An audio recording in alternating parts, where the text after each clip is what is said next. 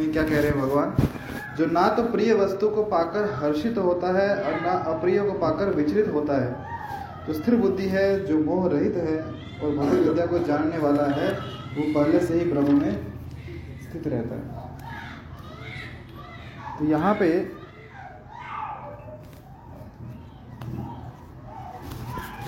अच्छा यहाँ पे यदि आप देखोगे तो पिछले श्लोक में भी, श्लोक क्रमांक 19 में भी भगवान बता रहे हैं कि सबम ब्रह्म तस्मात ब्रह्मणि ते स्थिता। पहले भी क्या है? ब्रह्मणि ते और यहाँ पे भी क्या है? ब्राह्मणी स्थिता।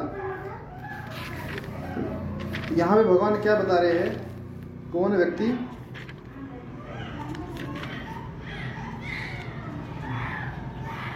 जो व्यक्ति ब्रह्म में स्थित है, उसके लक्षण बता रहे हैं। ब्रह्म में स्थित होना मतलब? ब्रह्म का मतलब क्या होता है? ब्रह्म शब्द पहली बार तो नहीं सुना होगा। ब्रह्म, नहीं अच्छा ठीक है। पर ब्रह्म सुना है। पर ब्रह्म क्या होता है? पर ब्रह्म क्या होता है? पर ब्रह्म किसको बोलते हैं? भगवान को बोलते हैं ना, पर ब्रह्म। ठीक है, परमात्मा किसको बोलते हैं? भगवान को बोलते हैं ना, परमात्मा। ठीक है, आत्मा किसको बोलते हैं? आत्मा। पर ब्रह्म कौन है? परमेश्वर। ब्रह्म कौन है अभी? नहीं समझे। आत्मा। परमात्मा, भगवान है तो आत्मा कौन है? जो परम आत्मा है वो कृष्ण है। बाकी आप सब क्या है? आत्मा। वैसे पर ब्रह्म कौन है? परमात्मा। और जो ब्रह्म कौन है? यानी कि आत्मा। ठीक है? यहाँ पे क्या कह रहे हैं? ब्रह्मविद, ब्रह्मणि स्थित वैसे पर ब्रह्म को जानने वाला ब्रह्म में स्थित हो जाता है। ब्रह्म में स्थित हो जाता है मतलब किसमें स्थित होता है? ब्रह्म में स्थित हो जाता है मतलब किसमें स्थित होता है? आत्मा में स्थित होगा आत्मा में स्थित हो जाता है। वो अपने आप में स्थित हो जाता है।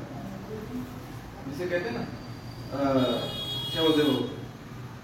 स्थित धीर मुनिरुच्यते या फिर अ, जो इससे साक्षात्कार हो गया अभी जिसने जान लिया है किसको जानना है? पहले तो अपने आप को जान लिया, आत्मा को। तो ऐसा व्यक्ति जिसने अपने आप को जान लिया मतलब जिसने ब्रह्म को जान लिया है जिसने आत्मा को जान लिया, मैं कौन हूँ? अपनी आइडेंटिटी को पहचान लिया है मैं कौन है? ब्रह्म ब्रह्म स्थित हो। अभी शुरुआत जो श्लोक की हो रही कह रहे ना पर, ना प्रहर्षेति प्रियम प्राप्य। अच्छा जैसे कि आप सबको बताए ये जो जगत है, इसको ऑन रखो कि बंद रखो? बंद कर दो।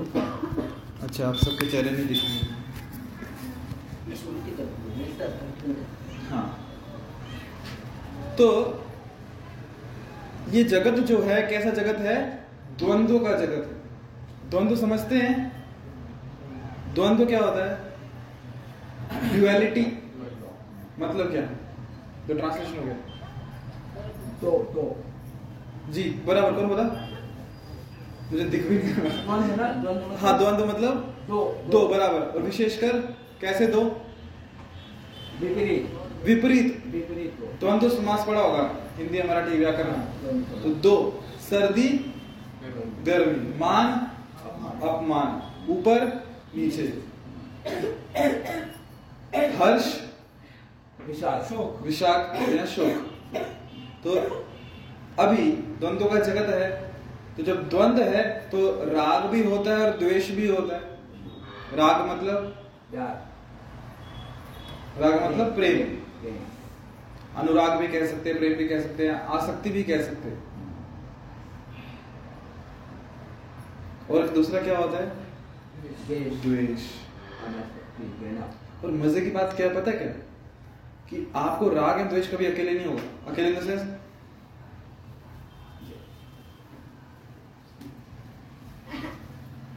मतलब ये कि कोई ऐसा व्यक्ति नहीं मिलेगा जिसे सिर्फ़ राग होगा या द्वेष नहीं होगा। या कि कोई ऐसा व्यक्ति को सिर्फ़ द्वेष होगा, किसी से राग नहीं होगा।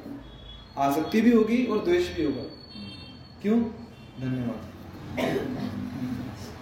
आसक्ति भी होगी और द्वेष भी होगा।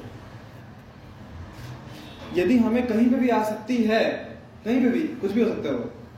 खाने की वस्तु, पहनने की वस्तु, कोई जगह, कोई व्यक्ति, कोई स्थान, कोई खिलौना कोई पद कोई पोजीशन कहीं ना कहीं भी आ सकती है ना तो मान के चलो ये यहाँ वास्तविकता है कि कहीं ना कहीं द्वेष भी आवश्यक होगा अवश्य होगा। जैसे उदाहरण कोई एक रंग होगा जो हमें बहुत विशेष प्रिय होगा। कौन सा रंग प्रिय है आपको? स्काई ब्लू तो अवश्य कोई ऐसा रंग भी होगा जिससे बहुत नफरत होगी। ना देखो राग है कहीं मतलब द्वेष तो रहने वाला है। भोजन में कोई वस्तु होगी जो बहुत प्रिय होगी? कौन सी वस्तु प्रिय होगा भोजन में? सब्ज़ियाँ हरी सब्ज़ी। हरी सब्ज़ी। तो कोई ऐसी भी वस्तु जो बहुत द्वेष जिससे कुछ अच्छा नहीं लगता शक्ल देखना पसंद है? नहीं कौन सी? ऐसा कुछ नहीं है। ऐसा कुछ नहीं है पर अवॉइड करते हैं उसको। ये मत ही बनाओ। चावल। चलो ठीक है। पकड़ लिया मुझे कुछ छुपा नहीं है। कहीं राग है आसक्ति है मतलब कहीं ना कहीं द्वेष। रहने ही वाला है। ये द्वंद्व का चक्कर है। बराबर? तो अभी जहाँ आसक्ति है जहाँ को जो चीज़ें अच्छी लगती है वैसी वस्तुएँ प्राप्त हो जाए तो क्या होता है? हम्म? सुख मिलता है। खुशी होती है। खुशी होती है। खुशी होती है।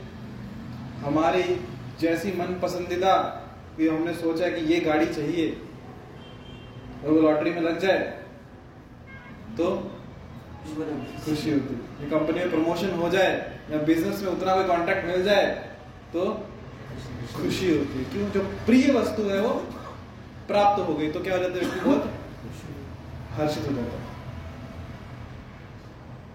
फिर दूसरा कह रहे हैं, न उद्वेजित प्राप्य चाह प्रियम। कुछ ऐसी वस्तुएँ जो हमें पसंद नहीं है, वो हो जाए तो क्या है दुख है। शोक होता है ऐसे बहुत बार, जैसे अभी रिसेशन का टाइम अगर है, बोले हम, मंदी का दौर, काफ़ी बार कंपनी ले ऑफ़ करती जैसे रिसेंटली एक भक्त को मैं फ़ोन लगा रहा था, भक्त फ़ोन ही नहीं उठाते। प्रभु जी, आप मेरा फ़ोन ही उठाते। बोले, क्या करो प्रभु जी? बहुत मेहनत करनी पड़ रही है क्यों? बोले, हमारे कंपनी वाले लोगों को निकाल रहे हैं कंपनी से। तो परफॉर्मेंस हाई रखने के लिए बहुत मेहनत करनी पड़ रही है। हालाँकि वर्क फ्रॉम होम है ऑनलाइन घर से बैठ के काम करना बट फिर भी परफॉर्मेंस हाई रखनी है। नहीं तो कंपनी वाले क्या कर देंगे? कोविड में हुआ ना? कंपनी से तो कितने लोगों को निकाल दिया? तो क्या हुआ? इच्छा थी क्या? ये चाहिए था? नहीं। चला गया तो क्या हुआ अभी? दुख हुआ आज हम थक के काम करके घर पे आए, इस उम्मीद में आज तो कुछ अच्छा खाने को मिलेगा। और घर पे बना दी करेले की सब्ज़ी। क्यों शुभम? तो क्या होगा? हर्ष होगा? खुशी होगी? दुख होगा। क्यों बनाया? तो भगवान ने इतनी सारी सब्ज़ियाँ बनाई, मंडी में इतनी सब्ज़ियाँ थी, और मेरी तो क्या है करेला ही मिला बनाने को। तो क्या होगा? दुख होगा। कुछ अलग बता रहा हूँ। ऐसा होता है, जो वस्तु हमें प्रिय है, वो मिल जाए तो क्या होता है? आनंद होता है, हर्ष होता है, खुशी होती है।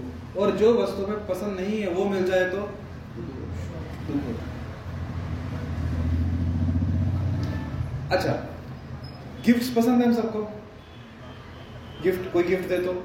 नहीं गिफ्ट मतलब देना नहीं, आपको नहीं देना है। आपको कोई दे तो। आप पसंद है ना? और सरप्राइज़ गिफ्ट फिर तो पूछो क्या, बिना तो दे तो सरप्राइज़ गिफ्ट की भी विशेषता है। अगर प्रिय वस्तु दी तो बहुत खुशी होती है। और यदि ऐसी वस्तु जो प्रिय ही नहीं है तो फिर बहुत दुखी होती है। क्यों दिया? जैसे मुझे यार जब छोटा था तो पिताजी ने सरप्राइज़ गिफ्ट दिया। क्या? कंप्यूटर लेके दिया। स्कूल के दिन में। तो बहुत खुशी हुई। कि प्रिय वस्तु मिल गई। अब तो स्कूल में प्रैक्टिस करते थे घर पे आ गया। पर जब वो लाया, उसे खोला और उसका मॉडल देखा तो फिर बहुत दुखी हुई। दुख हुआ। क्यों? ये कितना पुराना मॉडल उठा लाया। क्यों सरप्राइज़ गिफ्ट देते हो? जब पता नहीं था पहले पूछ तो लेना था कि गिफ्ट देने वाला जब प्रिय वस्तु मिल गई तो हर्ष। और जब पता चला वस्तु प्रिय नहीं है तो क्या हो गया? दुख हो गया। वस्तु बदली गया। वस्तु वही तो ये हम सबकी कहानी। द्वंद्व का जगत है प्रिय वस्तु में हम हर्षित हो जाते हैं जो प्रिय वस्तु नहीं होती तो हम दुखी हो जाते हैं। तो हम ये चर्चा क्यों कर रहे हैं प्रिय और अप्रिय वस्तु की? क्योंकि यहाँ पे कह रहे हैं कि जो ब्रह्म में स्थित है ऐसा व्यक्ति जो ब्रह्म में स्थित है वो क्या है? स्थिर बुद्धि सम्मूढ़ो। उसकी बुद्धि स्थित है। वो डिस्टर्ब विचलित नहीं होता। विचलित नहीं होता। क्यों? अब उसकी बुद्धि क्या हो गई है? स्थिर हो गई। उसके पास ज्ञान है। कि उसे पता है जो सुख और दुख है, ये किस स्तर पे है? शरीर के स्तर पे मैं शरीर नहीं हूँ मैं आता हूँ, आत्मा में स्थित है क्योंकि इसलिए उसकी क्या होगी बुद्धि स्थिर होगी एक उदाहरण आपको देता हूँ कि ज्ञान से व्यक्ति कैसे द्वंद्व से बच जाता है। उतना सटीक नहीं भी बैठे, पर आप थोड़ा बहुत समझ में आ जाएगा। अभी देखिए, हमारी अपेक्षा रहती है विशेषकर भोजन में कि कुछ गर्म खाने को मिले, गर्म गर्म, है ना, स्वादिष्ट मिले। जब अच्छा मिलता है, खुशी होती है, और जब अच्छा नहीं मिलता, दुख भी होता है। पर जब हमें पता है, ज्ञान है कि अभी थोड़ा हाथ टाइट है या मजबूरी है या घर वाला कोई बीमार है तो गरम गरम ना भी मिले, सिर्फ़ मिल भी गया, व्यक्ति संतुष्ट रहता है, समाधानी रहता है। क्यों? अभी ज्ञान है। थोड़ा सा भी कहीं ज्ञान है तो व्यक्ति समाधानी हो जाता है। ये अनुभव किया है कि जब पता है, घर में कोई ठीक नहीं है, बीमार है, कि जो जैसा मिला हम आनंद से खुश हैं। तो वैसे ही जब व्यक्ति ज्ञान में है कि ये क्या है, द्वंद्व का जगत है प्रिय वस्तु अप्रिय वस्तु आ रही है जा रही है। केवल आपको याद होगा हमने चर्चा की थी इंद्रिय विषय और विषय वस्तु आपस में संपर्क कर रहे हैं। इसलिए किसी को याद है? या नहीं? किसको याद है? हमने चर्चा की थी। और आत्मा से मैं आत्मा होकर देख रहा हूँ हाँ दृष्टा। चौबीस तत्व देखे थे हमने। पाँच विषय पाँच मन बुद्धि अहंकार फिर पाँच तत्व। और पाँच ज्ञान इंद्रियाँ पाँच कर्म इंद्रियाँ मन बुद्धि अहंकार याद आ रहा है कुछ तो वो व्यक्ति देखता है ज्ञान में कि केवल विषय और विषय वस्तु आपस में संपर्क कर रहे हैं और मैं केवल क्या हूँ? दृष्टा हूँ। इसलिए वो व्यक्ति विचलित नहीं होता। तो वही भगवान कह रहे हैं कि जो ना तो प्रिय वस्तु को पाकर हर्षित होता है और ना अप्रिय को पाकर विचलित होता है तो स्थिर बुद्धि है, जो मोह रहित है और भगवत विद्या को जानने वाला है, वो पहले से ही ब्रह्म में स्थित रहता है। उसकी बुद्धि स्थिर है कहाँ पे ज्ञान में? वो मोह से रहित है, भ्रमित नहीं है और ब्रह्म भगवत विद्या को जानने वाला है।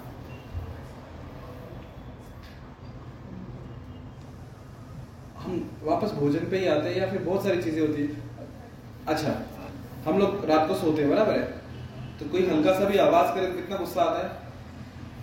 बहुत गुस्सा आता है। वही जब हम सफ़र कर रहे हैं, ट्रेन में ट्रेवल कर रहे हैं तो कितने लोग चिल्ला रहे होते हैं?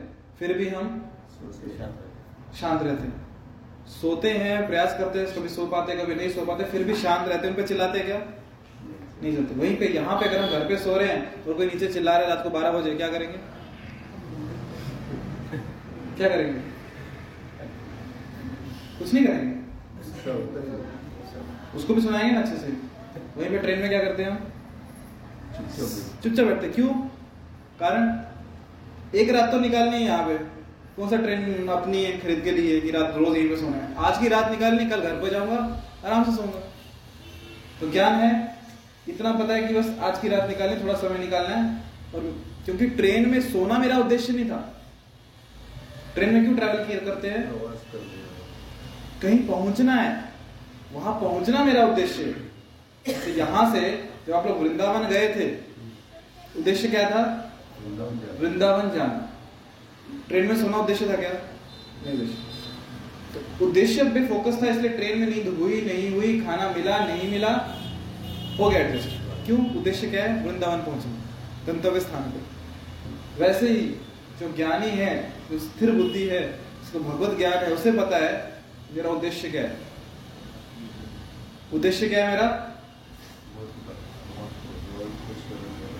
आप सबका उद्देश्य क्या है? भगवान की सेवा करना। भगवान की सेवा करना। भगवान के धाम वापस जाना, ये उद्देश्य है। तो इस जगत में जो मेरा जर्नी चल रहा है, सफ़र चल रहा है, यहाँ पे कुछ प्रिय वस्तु मिल रही है, कुछ अप्रिय वस्तु मिल रही है तो मैं इससे विचलित क्यों क्योंकि यदि इसमें विचलित हो गया तो मेरा गंतव्य स्थान छूट जाएगा। यदि ट्रेन में हम ट्रेवल कर रहे हैं और जो व्यक्ति हमें सोने नहीं दे रहा, हमें नहीं सोने दे रहा, वो अपना बात कर रहा है, हमसे झगड़ते बैठे तो वृंदावन नहीं पहुँचेंगे। बढ़ गया अगर आर्गुमेंट तो पुलिस को भी बीच में आना पड़ सकता है और हम कहीं और पहुँच जाएँगे। है ना? तो यदि हमारा गंतव्य स्थान हमें पता है, हमारा मूलभूत उद्देश्य पता है, हमें आए क्यों यहाँ पे तो इन छोटी चीज़ों से विचलित नहीं हो तो उसके लिए क्या चाहिए? फिर ज्ञान। तो वही कह रहे हैं, जो स्थिर बुद्धि है, मोह रहित है भगवत विद्या को जानने वाला है, वो पहले से ही भ्रम में स्थित रहता है, क्योंकि उसे पता है उसका उद्देश्य क्या है। इसलिए वो सुख और दुख में विचलित नहीं होता है। और सुख और दुख की विशेषता ये है कि हमारे हाथ में नहीं हमारे हाथ में बिल्कुल नहीं हम कितना भी प्रयास कर ले कि सुख चाहिए सुख चाहिए सुख चाहिए, उसको जबाना होगा तभी आएगा। और मज़े की बात यह है कि हम कितना भी प्रयास करें, दुख चाहिए दुख चाहिए दुख चाहिए, उसको भी जबाना होगा तभी आएगा। बस हम टेंशन लेते रहते हैं सुख कब आएगा। प्रहलाद महाराज शिव भागवतम में कहते हैं कि संसार में यदि किसी को सुखी बनना है तो एक फॉर्मूला उन्होंने दिया है रामबान इलाज जिसने वो फॉर्मूला अपना लिया, वो संसार में सुखी है। जानते कौन है व्यक्ति? वो फॉर्मूला क्या है? जानते हो? तो फॉर्मूला ये है कि संसार में सुखी होना का अभिलाषा छोड़ दो। तो सुखी रहोगे। सुख के पीछे भागना छोड़ दो सुख चाहिए तो सुखी रहोगे।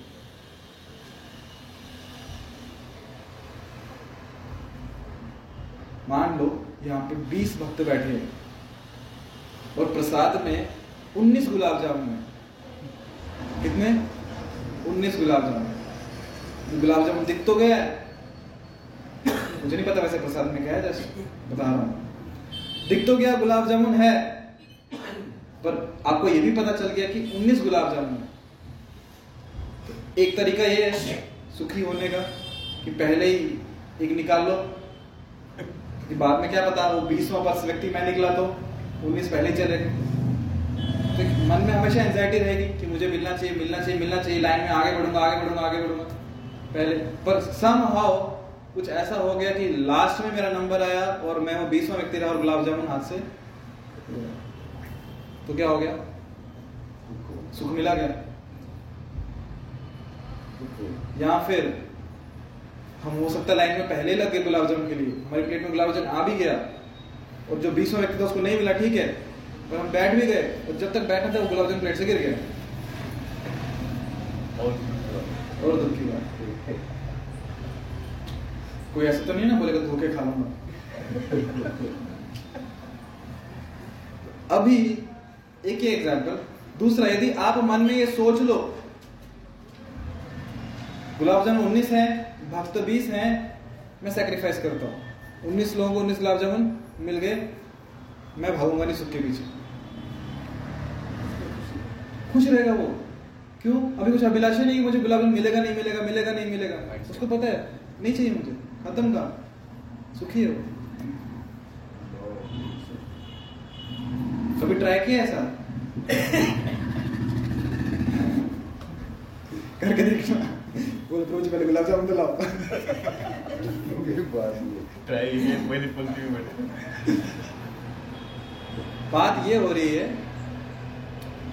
कि यदि इस संसार में सुखी होना चाहते हैं तो फॉर्मूला क्या है अभी तो बता दो सुख की अभिलाषा छोड़ दो मैंने क्या प्रहलाद महाराज कह रहे क्योंकि सुख की अभिलाषा रखेंगे और सुख के पीछे भागेंगे ऐसा नहीं कह रहा हूँ, कभी नहीं मिलेगा। उसको जब मिलना होगा तभी मिलेगा। बस, यदि हम अभिलाषा छोड़ दें तो हमेशा सुखी रहेंगे। तो कृपा जी क्या कह रहे तात्पर्य में देखते हैं। यहाँ पर स्वरूप सिद्ध व्यक्ति के लक्षण दिए गए हैं। पहला लक्षण यह है कि उसमें शरीर और आत्म तत्वों के तादात्म्य का भ्रम नहीं रहता।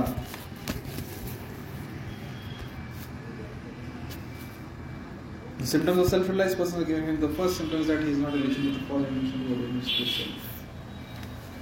तो शिल जी कह रहे हैं कि पहला व्यक्ति ये कि वो भ्रमित नहीं है कि ये शरीर और आत्मा एक ही है। जनरली मैं कौन हूँ? आत्मा ज्ञानी को पता है। और जो धारण किया ऊपर से वो क्या है? जो आईने में देखते हैं वो मैं हूँ क्या? कौन है? जिसको मेकअप करते हैं, वो कौन है? मैं हूँ नहीं मैं देख रहा हूँ। तो अभी ज्ञानी व्यक्ति ये जानता है कि ये दोनों व्यक्ति अलग हैं ये एक नहीं है। उसके बारे में बात कर रहे हैं कि वो स्वरूप सिद्ध व्यक्ति का लक्षण है। वो ये भली बात ही जानता है कि मैं ये शरीर नहीं हूँ अभी तो भगवान का एक अंश हूँ।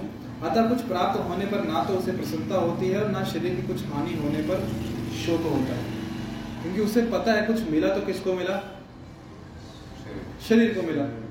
साथ में लेके नहीं जाने वाला, यहीं पे रहेगा। और मैं कौन हूँ? आत्मा हूँ। तो कुछ चला भी गया तो उसे शोक नहीं होता। तो मन की यह स्थिरता, स्थिर बुद्धि या आत्म बुद्धि कहलाती है। अतः वरना तो स्थूल शरीर को आत्मा मानने की भूल करके मोहग्रस्त रहता है तो न शरीर को स्थायी मानकर आत्मा के अस्तित्व को ठुकराता है। अतः वह ना तो स्थूल शरीर को आत्मा मानने की भूल करके मोहग्रस्त रहता है और न शरीर को स्थायी मानकर आत्मा के अस्तित्व को ठुकराता है। तो विशेष कर उसे समझ में आ गया कि जो शरीर है वो क्या है? स्थायी है कि अस्थायी है? अस्थाई और आत्मा? और शरीर को ना तो पूरी तरह से उसमें मोहग्रस्त होता है और ना आत्मा को ठुकराता है। तो एक चीज़ तो समझ में आ गई कि हम शरीर नहीं है हम आत्मा है। तो खाना किसको लगता है? भोजन। आत्मा को भोजन लगता है क्या? तो खाना बंद कर दें अभी। क्यों? हम तो शरीर नहीं है आत्मा है।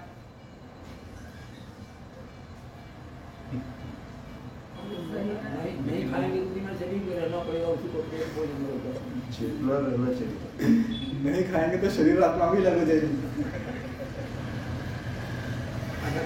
तो ये बात सही है, हम शरीर नहीं है, हम आत्मा है। पर ये भी उतना ही सच है कि हम आत्मा इस शरीर के भीतर है। कि भगवान ने हमें शरीर दिया है एक अवसर के रूप में, जिसके द्वारा हम भगवान की सेवा कर सके। हमारा जो चेतना है उसका शुद्धिकरण कर सके। तो इसलिए हमें शरीर का ध्यान रखना बहुत आवश्यक है। क्यों? क्योंकि हमारी साधना का एक साधन है। शरीर नहीं रहेगा तो साधना कैसे करेंगे? इसलिए बहुत आवश्यक है, शरीर का ध्यान देना कि हम साधना कर सकें ध्यान देना, क्या आवश्यक है? शरीर का ध्यान देना कि हम साधना कर सके, ना कि ये समझना कि हम शरीर है और उसकी सुख सुविधा में लग जाए। अंतर है। एक चीज़ है कि मुझे यहाँ से सिड़को जाना है तो क्या लगेगी? गाड़ी लगेगी। पाँच दस मिनट लगेंगे, सिड़को जाने के लिए गाड़ी लगेगी। गाड़ी होना आवश्यक है। पर इसका मतलब ये नहीं कि मुझे अभी एक रॉल्स रॉयस ही चाहिए यहाँ से सिड़को जाने के लिए। या कोई बीएमडब्ल्यू ही चाहिए यहाँ से सिड़को जाने के लिए। कौन सी भी गाड़ी हो। अंदर समझ में आ रहा है? या तो ऐसा भी नहीं बोल सकते, नहीं, मुझे गाड़ी चाहिए नहीं, वैराग्य में पैदल जाऊँगा। आत्मा शरीर में है, शरीर का ध्यान रखना आवश्यक है। कितना ध्यान रखना जिससे मेरी साधना डिस्टर्ब ना हो तो शरीर का ध्यान रखना है। क्यों? क्योंकि भगवान ने एक अवसर दिया है जिसके द्वारा भगवान को प्रसन्न कर सके उनकी सेवा करके आगे कह रहे हैं कि इस प्रकार वह अपने स्वरूप को जानता है और परब्रह्म से हर बात में तदाकार होने का कभी यत्न नहीं करता। परब्रह्म कौन? परमेश्वर परमात्मा। उसमें कभी तादात्म्य होने का प्रयत्न नहीं करता कि मैं भगवान में विलीन हो जाऊँ भगवान में एक हो जाऊँ ऐसा प्रयास भक्त कभी नहीं करता। क्यों नहीं करता? सेवा का आनंद लेने के सेवा का? आनंद लेने के ओके तो भगवान में विलीन हो गए तो सेवा का आनंद नहीं मिलेगा क्या? खुद भगवान हो जाएँगे। खुद भगवान हो जाएँगे। ओके। भगवान में विलीन होना यानी आत्मा का सुसाइड ओके आत्मा सुसाइड कर लिया। तो क्या संभव है खुद भगवान बनना? भगवान भगवान वो है और आप हम आत्मा है। भगवान सर्वव्यापी। हम नहीं मेरा क्वेश्चन ये था कि जो हम आत्मा है वो पर ब्रह्म में विलीन होने का क्यों यत्न नहीं करता? मैं विशेषकर एक भक्त भगवान में लीन होने का क्यों यत्न नहीं करता? क्यों प्रयास नहीं करता? भगवान गुण- की मात्रा से भगवान का गुणों मात्रा मतलब गुणों की मात्रा में हम भिन्न है। और गुण गुण समान है लेकिन गुणों की मात्रा हम में और भगवान में भिन्न है। तो इसलिए हम भगवान नहीं मतलब नहीं भगवान बनने को कौन बोल रहा है? मैं कह रहा हूँ भक्त क्यों प्रयास नहीं करता? वो चाहता है कि भगवान भी रहे और हम भी रहे और एक दूसरे को का लेन देन करते रहें। स्थिति को खत्म नहीं करना चाहता लेकिन वो जानता का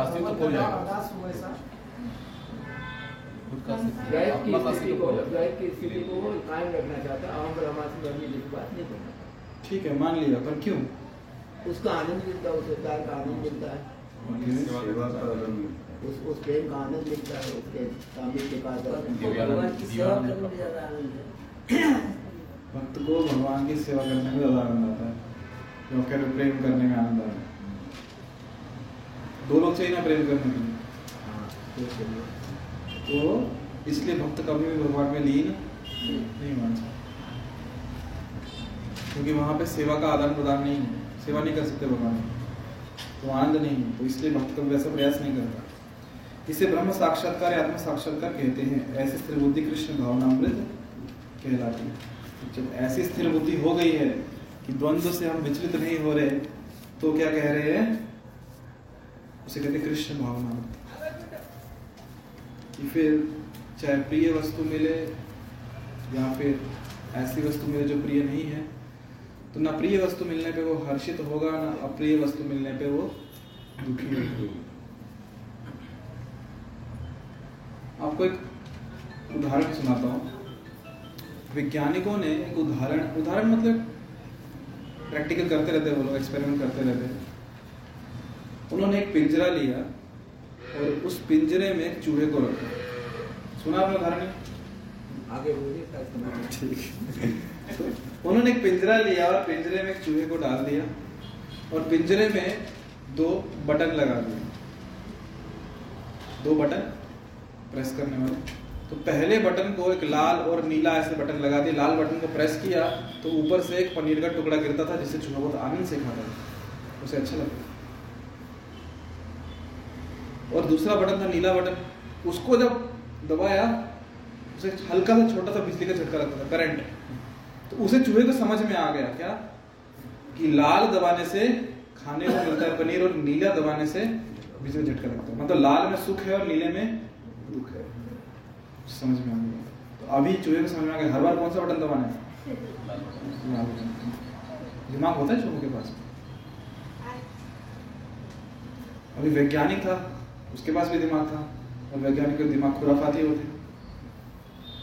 उसने क्या किया? जो बटन के पीछे का एल्गोरिदम था उसका विज्ञान था या फिर उसके जो पीछे का जो कार्य था उसको एक्सचेंज कर दिया। कनेक्शन चेंज कर दिए अभी नीले वाले में पनीर मिलने लगा और लाल वाले में झटका मिलने लगा। वो गया तो लाल वाले के पास क्या देखने के लिए? पनीर मिलेगा पर करंट लगा। फिर नीले वाले में पनीर मिल गया। उसे वैसा हर बार वैज्ञानिक को चेंज कर देता था। दो तीन बार सेम रखता था फिर चेंज कर देता था। तो अभी फिर क्या किया वैज्ञानिक ने जानते हो? उस पिंजरे का दरवाज़ा खोल दिया और चूहा फिर भी बाहर नहीं गया। क्यों? वो इसमें लगा हुआ कि पनीर कहाँ से आता है और बिजली का झटका कहाँ से आता है हर्ष कहाँ से आ रहा है और शोक कहाँ से आ रहा है? तो वैसी हालत हमारी है।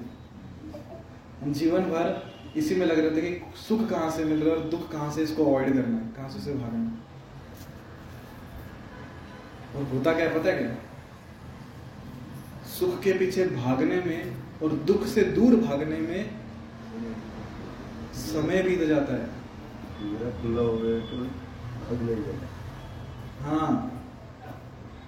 हमें लगता है कि दुख जो है हमें फंसाता है पर सुख भी हमें फंसा के चला जाता है। दुख में तो हम ठीक है परेशान होते हैं पर सुख में क्या हो रहा है?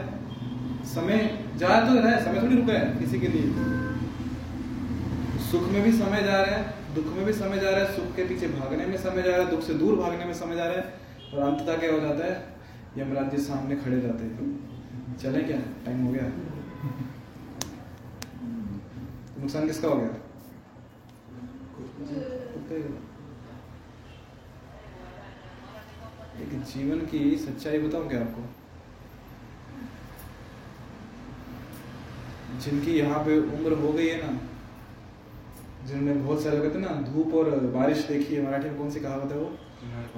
हाँ वही। जिन्होंने देखे वो इसे अच्छे समझ पाएँगे। बचपन में हमेशा एक व्यक्ति को है ना सपने संजोता है व्यक्ति उसको हार कोई पूछता है बेटा बड़े होकर क्या बनेगा? मैं पायलट बनूँगा। बड़े होकर इंजीनियर बनूँगा डॉक्टर बनूँगा। सिपाही बनूँगा। बहुत कुछ बोलता है। तो पूरा जो उसका जीवन है, वही फोकस होता है। मुझे बड़े होकर कुछ तो बनना है। बहुत मेहनत करता है। स्कूल जाता है कॉलेज जाता है single graduation double graduation PhD doctorate job business पैसा कमाता है। इसलिए कुछ तो बनना है। सुख चाहिए। सब कुछ मिलता है। फिर नौकरी हो गई, अभी छोकरी भी चाहिए, शादी भी करता है, किस लिए सुख चाहिए? फिर बच्चे भी होते हैं, क्यों सुख चाहिए? फिर बच्चों की भी शादी करनी है, कोई दादा दादी नाना नानी बोलने के सुख चाहिए। ऐसे करते करते जीवन में बीत गया। जितने लोग यहाँ पे यार बताओ, आज तक कभी मिला क्या सुख? किया ना सब कुछ, पर मिला क्या कहीं पे नहीं मिलता और विशेष बात यह है कि हमने बहुत बार अपना सुख का त्याग कर देते हैं किस लिए? कि हमारे परिवार वाले सुखी हो सके। मैं नहीं कह रहा हूँ गलत है। मैं पर ये पूछ रहा हूँ कि फिर भी हमें सुख मिलता है क्या? क्योंकि एक चीज़ ध्यान रखना कि समय बीत रहा है और धीरे धीरे ठीक है, अभी शरीर में ताकत है, अभी बुद्धि में ताकत है, हमारे पास कुछ स्किल्स है जिसके कारण हम जॉब कर रहे हैं, जिसके कारण कंपनी में सैलरी दे रही है, हमारे कुछ स्किल्स है जिसके कारण हम बिज़नेस कर पा रहे हैं। कब तक? एक समय आएगा जब वृद्धावस्था आएगी, एक समय आएगा जब बुद्धि का स्तर कम हो जाएगा, एक समय आएगा क्योंकि स्किल्स कम हो जाएगी। तो कंपनी वाले क्या करते हैं? पूरे सम्मान के साथ हकालते हैं। कि आप अभी रिटायर हो जाइए रिटायर मतलब क्या? अनेबल अनेबल आप किसी काम के नहीं हमारे अभी? जाओ यहाँ से। और इतने सम्मान से लगाते हैं, उसको लगता है, वाह, मुझे रिटायरमेंट मिल रहा है। सिंपल आपको निकाल रहे हैं अभी, आप किसी काम के नहीं हो उनके। घर वाले भी नहीं पूछते। आपको बुरा लगेगा, सुनने पर वास्तविकता है। कि जब तक एक व्यक्ति घर में पैसा ला के दे रहा है तो उसको बच्चा भी पानी ला के देता है कि एक गिलास पानी। पिताजी, या माता जी जो भी पानी, क्यों पता है? अभी काम किए वही बाद में चार बार आवाज़ दो, बेटा, पानी पिला। आता हूँ ना पिताजी, रुकिए ना, इतना क्या पैसा लगी है? होता ही है। वास्तविकता है। क्यों? अभी आप किसी काम के नहीं।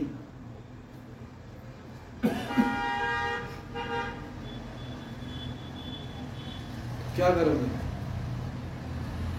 तब शरीर में क्षमता तो नहीं है। क्या करोगे? क्या करोगे? मतलब जीवन कैसे निकालोगे? एक दिन में 24 घंटे होते हैं। हफ़्ते में सात दिन, महीने में 30 दिन, साल में तीन दिन कैसे निकालोगे? कोई आपको पूछने वाला नहीं है। आपकी जो स्किल्स हैं वो खत्म हो चुकी हैं।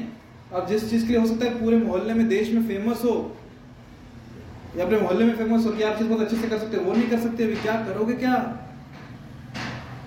सबसे ज़्यादा फ्रस्ट्रेशन जब आता है ना ज़िंदगी में किसी को तो बुढ़ापे में आता है। क्यों कुछ नहीं कर सकता? विशेषकर जो लोग ऊँचे पोजीशंस में होते ना ऑफिसर्स रैंक पे, सबसे ज़्यादा फ्रस्ट्रेशन उनको आता है। जो ऑफिसर रैंक पे थे, हर कोई सल्यूट करता है। आते जाते गुड मॉर्निंग सर और घर में रिटायरमेंट के बाद कोई नहीं पूछता। तो जो सम्माननीय व्यक्ति है, उसके लिए अपमान मृत्यु से बढ़कर। तो क्या करेंगे इस समय में? अभी तो है, ताकत शरीर में दिमाग दौड़ता है अभी। क्या करेंगे उस समय? क्या करोगे? जब जब करोगे? अच्छा भगवान की सेवा में लगना ज़रूरी है। भगवान की सेवा, चलो, इसकी आपको भगवान की सेवा भी जो हम कर रहे हैं ना तो सेवा में एक विशेषता होती है। जैसे कि मान लो, कोई व्यक्ति की सेवा करता है भगवान का श्रृंगार करने की। शरीर में क्षमता है श्रृंगार कर पा रहे हैं। सेवा कर रहे हैं भगवान के लिए भोग बनाने की। क्यों? शरीर में क्षमता कर पा रहे सेवा कर रहे हैं, प्रचार करने की। शक्ति है, बोल पा रहे हैं, कीर्तन कर पा रहे हैं, मृदंग करताल बजा पा रहे हैं, भगवत भगवत गीता का वितरण कर पा रहे हैं। बुढ़ापा छोड़ दो, बीमारी भी आ गई कोई। तो क्या कर पाएँगे? सेवा भी कर पाएँगे? नहीं कर पाएँगे। तो करेंगे क्या? नहीं, वास्तविकता है, ये समय आने वाला है। आपका मेरे जीवन में भी आने वाला है। तब क्या करेंगे? जब जब हमारे पास अच्छा समय है, उस टाइम में हम लगे रहने चाहिए। भक्ति में लगे रहने का बात सही है सेवा में लगे रहने वही बात सही है। अभी आप थोड़ा और गंभीरता में चला गया हूँ कि हम सेवा कर रहे हैं पर वो सेवा भी कब तक कर पाएँगे? शरीर एक समय आएगा ये सत्य है। हम अभी क्योंकि अभी क्षमता है तो हम तो सोचते नहीं आगे कि पर एक वो समय आएगा जब शरीर में क्षमता नहीं रहेगी। हाँ ये मत भूलिए कि शरीर समय आएगा जब शरीर में क्षमता नहीं रहेगी। तब क्या करेंगे? ये सोचा है उस समय की प्लानिंग करनी पड़ेगी अभी जब अभी से करनी पड़ेगी। जब क्षमता है हाँ। अभी से ऐसी प्लानिंग कर रहे हैं कि उस समय को हैंडल कर सकें। हाँ पर वो क्या करेंगे? करेंगे क्या सर? आत्मा की पुकार परमात्मा को लिए कंटिन्यूस प्रैक्टिस करना पड़ेगा। जैसे कि जैसे कि हम बाँस की लकड़ी को मोड़ते हैं। एक टाइम में मोड़ते हैं लेकिन सूखने के बाद वो मोड़ती नहीं है, टूट जाती है, वो लाठी जिसको हम बोलते हैं। उसको जब वो एकदम ताज़ा रहता है, तभी उसको शेप दिया जाता है। तो जैसे कोई जवान है युवा है, वो प्रैक्टिस करता है कंटिन्यूस तो ही वो उसको बुढ़ापे में या जब बोल रहे हो, क्षमता नहीं है तो ही वो काम है बराबर, इस पर आता हूँ पॉइंट बहुत अच्छा पॉइंट बोला इन्होंने। कोई और बताता हूँ। ठीक है, आप तो डी हो गए, गृहस्थ आश्रम। इवन ब्रह्मचारी आश्रम में भी जो मंदिर में भी रहता है व्यक्ति अभी ब्रह्मचारी है युवा है क्षमता है सेवा कर रहे हैं। पर जैसे जैसे वो भी ब्रह्मचारी भी बूढ़ा होगा ना तब क्या करेगा? कुछ अपनी मानसिक स्थिति ऐसी बना लेनी पड़ेगी कि उस समय भी वो तकलीफ़ दे समय ना हो। हाँ तो उसके लिए क्या करना पड़ेगा? जैसे इन्होंने बोला कि अब जब शरीर में क्षमता है। योग्यता है बुद्धि काम कर रही है तो देखो, बाकी सब सेवा आवश्यक है। भक्ति, ठीक है, हम अपने बोले, भक्ति करनी है, भक्ति भाव रखना है, हमें सेवा करनी है, सब सही है, कुछ गलत नहीं है। पर एक चीज़ हमेशा याद रखना कि हम कितनी भी सेवा कर ले, कितना भी भक्ति कर ले, यदि हरिनाम जब माला बे, यदि उसमें रुचि नहीं आई ना तो अंत समय बहुत तकलीफ़ में जाने वाला है। हाँ तो सेवा हम उसी को करें। हम जो सेवा हाँ, हाँ। कर रहे हैं जी, जी, जी। हम उसी जप को और सरेंडर को ही कर रहे हैं और हम्म। इसका मतलब ये नहीं कि बाकी सेवा नहीं करनी। बाकी सेवा करनी है क्योंकि वही नाम जप में मदद करने वाली है। पर नाम जप का इंपॉर्टेंस बता रहा हूँ कि नाम जप में रुचि जो स्वाद। शुरू से रखा तो सब बुढ़ापे तक से रहेगा तब तक यदि आ गया तो उस समय हम किसी ने हमें पानी पूछा, नहीं पूछा, मान, सम्मान दिया, नहीं दिया, कुछ सेवा कर पाए, नहीं कर पाए, ये सेवा हम हमेशा कर पाएँगे। नाम जप की सेवा। कोने में बैठे और माला लिए और जपते रहे। कब संभव है? तब तक नाम जप में रुचि आ गई। तो। तो। अभी नहीं है रुचि, पता है? पर तब तक रुचि आ गई तो उस समय अच्छे से बीतेगा। यदि कृष्ण नाम में रस आ गया तो उसका आस्वादन हम करने लगे तो उसके लिए क्या करना पड़ेगा? अभी से सीरियसली प्रमाणिकता से नाम जब करना पड़ेगा। तब तक कम से कम रुचि आ जाए। तो तब क्या करेंगे? जैसे बोले ना, बाँस को अभी से मोड़ लिया। और कृष्ण नाम में रुचि, कोई मज़ाक की बात नहीं है। कि कृष्ण नाम में रुचि, इनका मतलब समझते हो? यदि कृष्ण नाम में रुचि है क्योंकि कृष्ण और कृष्ण का नाम अभिन्न है। यदि कृष्ण नाम में रस आ गया ना मतलब आपने कृष्ण को खरीद लिया। कृष्ण नाम में रस आ गया मतलब ये आपके जीवा पे हर समय कृष्ण नाच रहे हैं। यदि आप कृष्ण को नचा रहे मतलब कृष्ण आपके कंट्रोल में आ गए, और कृष्ण क्यों चाहेंगे कि आप वो उनके आपके कंट्रोल में आ जाए? इतना सस्ती है कि कृष्ण भक्ति। कृष्ण नाम में रुचि, रस तभी आएगा जब हम उसका मूल्य चुकाने को तैयार हैं फ्री में कुछ मिलता है क्या जगत में? कुछ मिलता है? कुछ नहीं मिलता। हम्म, क्या? कहीं ना कहीं मूल्य चुकाना पड़ता है। या तो आपको पैसा चुकाना पड़ेगा या समय चुकाना पड़ेगा। तभी कुछ मिलेगा। तो कृष्ण नाम में रस कृष्ण नाम में रुचि चाहिए तो उसका मूल्य चुकाना पड़ेगा। क्या मूल्य चुकाएँगे क्या मूल्य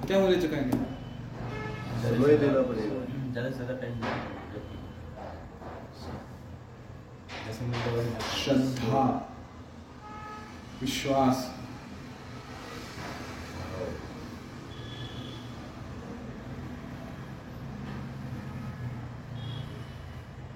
कौन सा भजन है? वो नादिया गोद में नित्यानंद महाजन।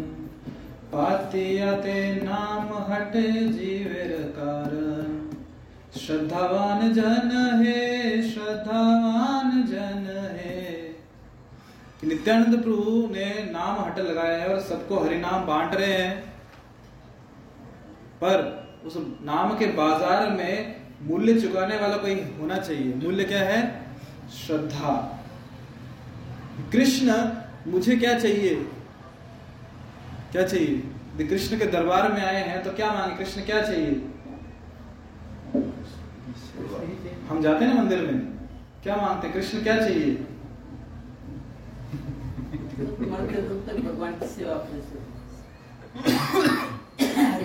मंदिर में हम क्या मांगते कृष्ण, क्या चाहिए? उनकी प्रसन्नता ना हम पे प्रसन्न हो, हमें अपना नहीं क्या मांगना चाहिए वो नहीं पूछ रहा हूँ। हम मांगते क्या है? वो ये वाला वो तो ठीक है धन दौलत मांगेंगे अपनी खुशी मांगेंगे और क्या। खुशी मांगेंगे। अपनी खुशी मांगेंगे लेकिन खुशी किस चीज़ से? सुख मांगेंगे। तो यदि नाम रुचि के अलावा कुछ भी मांगा तो कृष्ण राम रुचि क्यों देंगे? पहले कृष्ण देखते कि सच में इसको चाहिए? नाम रस? केवल आम रस चाहिए। यदि हल्की भी मन में इच्छा है कि नहीं, नाम का रस नहीं चाहिए, कुछ और मिल गया चलेगा, ठीक है जैसे घर में छोटा बच्चा रोता है तो माँ क्या करती है? लड्डू बहुत पुराना हो गया। अभी अभी फ़ोन देती है सीधा। बच्चा, ये ले फ़ोन। खेलते बैठ तुम्हारा जो खेलना है यूट्यूब देख, मुझे छोड़। बच्चा फ़ोन में खुश, माँ अपने काम में खुश। माता पीछे हंस रही है, उनको पता है। ऐसा ही होता है। लड्डू का जमाना गया अभी। पर यदि बच्चे फ़ोन को भी मना कर दे नहीं चाहिए मुझे आप ही चाहिए तो फिर तब माँ उठा लेंगे। वैसे कृष्ण मुझे और कोई रस नहीं चाहिए मुझे केवल नाम का रस चाहिए तब कृष्ण दे। और आसान नहीं कृष्ण टेस्ट करते। हैं, बहुत भयंकर टेस्ट करते हैं। कि हम अब इतना कुछ होने के बाद भी अभी भी लगे, कृष्ण, मुझे नाम रस ही चाहिए। जीवन में क्या क्या उथल पुथल नहीं हो जाती। और उथल पुथल भी ऐसी होती है जो हम नहीं नहीं, जो चाहते कि, ठीक है, कोई भी उथल पुथल होते ना, कृष्ण, ये वाली मत करना। कृष्ण, मेरे जीवन में जो मुसीबत लानी है, लाना, पर ये लिस्ट है कुछ, ये वाली मत लाना। पहले वो आती है लिस्ट वाली क्यों? परीक्षा फिर भी हम लगे हुए नहीं कुछ भी हो जाए कृष्ण मुझे आपके चरणों का आश्रय चाहिए मतलब चाहिए। नाम रुचि चाहिए मतलब चाहिए। तो जब कृष्ण देखेंगे ये नहीं सच में प्रमाणिक है छोड़ नहीं रहा पीछा इसको कृष्ण मतलब मेरा ही नाम रस चाहिए फिर कृष्ण देते ऐसा नहीं कि एक हाथ में माला पकड़ी है दूसरे हाथ में देख रहे किसका मैसेज आया। कृष्ण बोले, मेरा मैसेज छोड़, उसका मैसेज देख रहे किसका आया।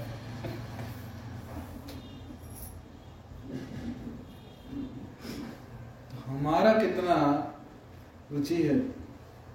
हाँ कृष्ण, चाहिए चाहिए। नाम में रस चाहिए चाहिए। यदि तब तक, जब तक इंद्रियों में क्षमता है तब तक यदि साधना भक्ति एकदम पूरी प्रमाणिकता से, दृढ़ता से कर ली और सम भगवान की कृपा से कृष्ण नाम में रस आ गया, रुचि आ गई तो आगे की यात्रा मंगल में नहीं तो इसमें कोई दो राय नहीं कि बहुत तकलीफ़ होने वाली है, बहुत ज़्यादा तकलीफ़ होने वाली क्योंकि चार समस्याएँ हैं, जब सबको पता है कि जन्म, मृत्यु जरा और व्याधि, बुढ़ापा और बीमारी। क्या जन्म तो भूल गया, मृत्यु जब आएगी आएगी। बुढ़ापा और बीमारी, बहुत परेशान करेगी। क्योंकि तो हम और कुछ नहीं कर सकते, कोई सेवा नहीं कर सकते हम।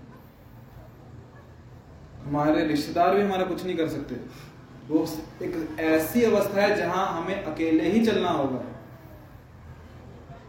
बीमार है, बेड पे पड़े हुए तो क्या कर सकते हैं? रिश्तेदार भी कर करके क्या लेंगे दवाई खिलाएँगे सिर्फ़, भोजन पानी देंगे, भोजन ही नहीं जा रहा तो क्या करेंगे वो भी? डॉक्टर भी क्या कर लेगा? उस अवस्था में यदि हरिनाम एक आश्रय है, उसमें आनंद ले पा रहे हैं तो उस अवस्था में भी जब हमें बाहर से दिख रहा है कि बहुत तकलीफ़ है, उस अवस्था में भी हम आनंदित रहेंगे। क्यों? कृष्ण साथ में है, नाम रस का हम आस्वादन कर रहे हैं। बाहर के लोगों को लग रहा होगा व्यक्ति कितना परेशान है, पर वो व्यक्ति दिव्य आनंद की अनुभूति कर रहा है। परम पूज्य भक्ति तीर्थ महाराज, श्री प्रभुपाद जी के शिष्य। उनको बीमारी हो गई थी, कैंसर हो गया था। उनका एक पाँव काटना पड़ा था। बहुत तकलीफ़ थी, बहुत तकलीफ़ थी, बहुत पेन भी होता था। तो कृष्ण नाम के रस में रहते थे। और जब आखिरी के दिनों में बेड पे थे, श्रीमद भागवतम का पढ़ते थे या जो किसी भक्त को बोलते, पढ़ो और सुनते थे तो भागवतम में चर्चा होती थी, कृष्ण कथा होती थी, नाम जप होता था, कीर्तन होता था। तो महाराज कह रहे थे पर मुझे राधानाथ महाराज के मित्र थे वो। तो महाराज, राधानाथ महाराज से ही सुना है वही बता रहे थे कि भक्ति तीर्थ महाराज कहते थे कि ये जो अवस्था है, बेशक शरीर से कितनी तकलीफ़ हो रही है, वो तकलीफ़ ऐसी थी कि कितने भी पेन किलर्स दिए जाए, फिर भी पेन होता था, दर्द होता था वो सही नहीं जाती तकलीफ़। बोले, फिर भी भक्ति तीर्थ महाराज कहते थे कि इस अवस्था को जहाँ मैं भक्तों से घिरा हुआ हूँ, हर तरफ़ भक्त ही भक्त हैं मैं कीर्तन सुन रहा हूँ, मैं नाम जब कर पा रहा हूँ, मैं कृष्ण कथा कर रहा हूँ, इस अवस्था को मैं किसी भी अवस्था से बदलना नहीं चाहूँगा। मैं एक्सचेंज में दूँगा ही नहीं अवस्था। क्यों? यहाँ पे मैं पूरा कृष्णमय हूँ। सोचिए, पूरा शरीर से तकलीफ़ पेन हो रही है कैंसर की वजह से, और फिर भी वो आनंद में है। क्यों? कृष्ण नाम में रुचि वो आनंद का अनुभव कर पा रहे हैं। कोई साधारण व्यक्ति रहेगा, पागल हो जाएगा उस दर्द से।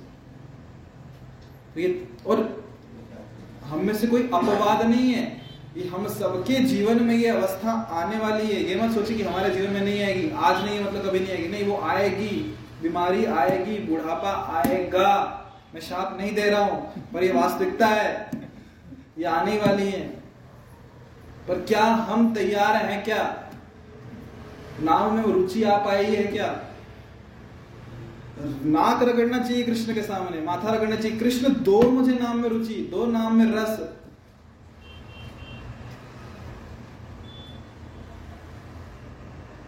नहीं मिला तो बहुत परेशानी वाली बहुत ज़्यादा परेशानी होने वाली है।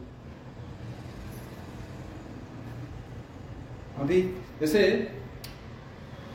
जब युद्ध का समय होता है तो युद्ध के समय में जो सैनिक युद्ध करते हैं क्यों कर पाते?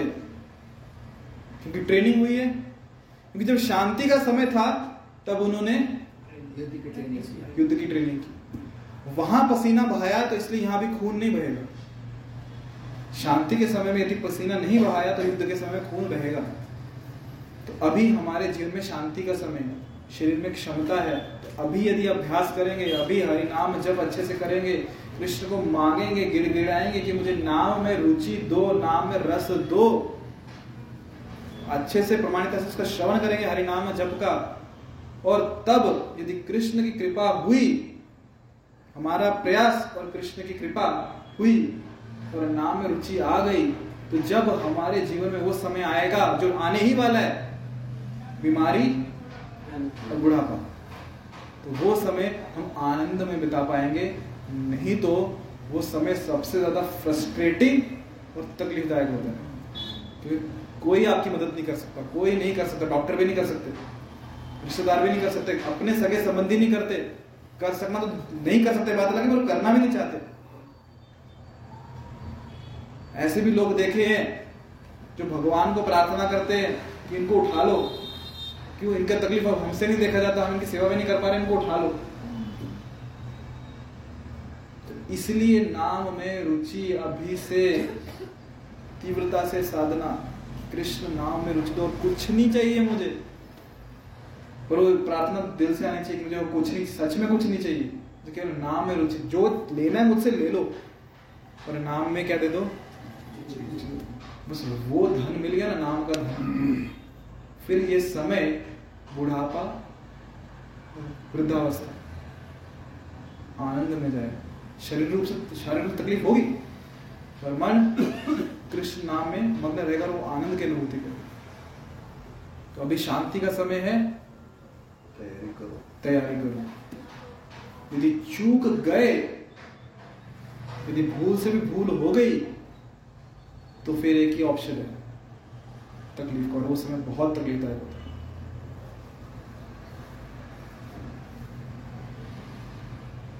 तो इसलिए प्रमाणिकता से क्या करना है? भगवान को प्रार्थना करनी है, नाम जब साधना अच्छे से करनी है, ताकि हमें कृष्ण में नाम जब में आनंद आ सेवा भी करनी है, क्योंकि सेवा सहायता कर, सेवा से कृष्ण को प्रसन्न करेंगे और कृष्ण प्रसन्न होंगे तो नाम में क्या देंगे? रुचि। और जब नाम में रुचि आ जाएगी, फिर व्यक्ति उसकी बुद्धि उसकी बुद्धि फिर स्थिर हो गई है, उसको भगवत विद्या मिल चुकी है। अभी वो द्वंद्व से परेशान नहीं होगा।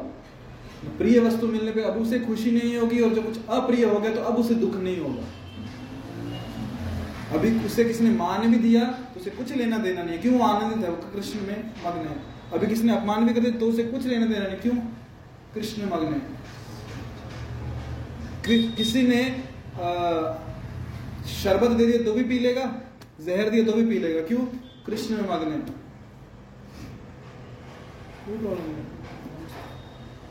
है जड़ भरत। किसने सम्मान किया? कुछ फ़र्क नहीं पड़ता। किसने अपमान किया, लोग कचरा डाल देते उनके ऊपर। कुछ फ़र्क नहीं पड़ता। क्यों? कृष्ण मग्न। वो आनंद स्तर पे पहुँच गए अभी बॉल हमारे कोर्ट में।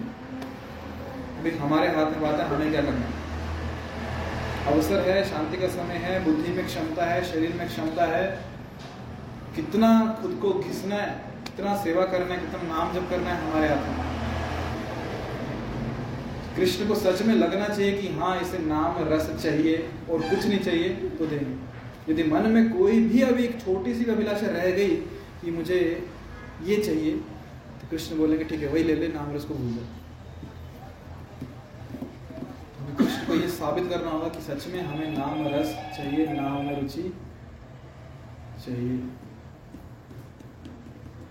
तो भी हम जो यहाँ पे कह रहे हैं ना, भगवान कृष्ण गीता में, ब्रह्म स्थित होना, तभी स्थित हो पाएँगे। वरना संभव नहीं और कोई उपाय नहीं। इसे कहते हैं अनन्य भक्ति, अन्य अभिलाषिता शून्य और सब अभिलाषा शून्य और कुछ नहीं चाहिए, केवल नाम में रुचि चाहिए। यहाँ रुके हरे कृष्ण कोई प्रश्न भी नहीं भक्तों कुछ प्रश्न नहीं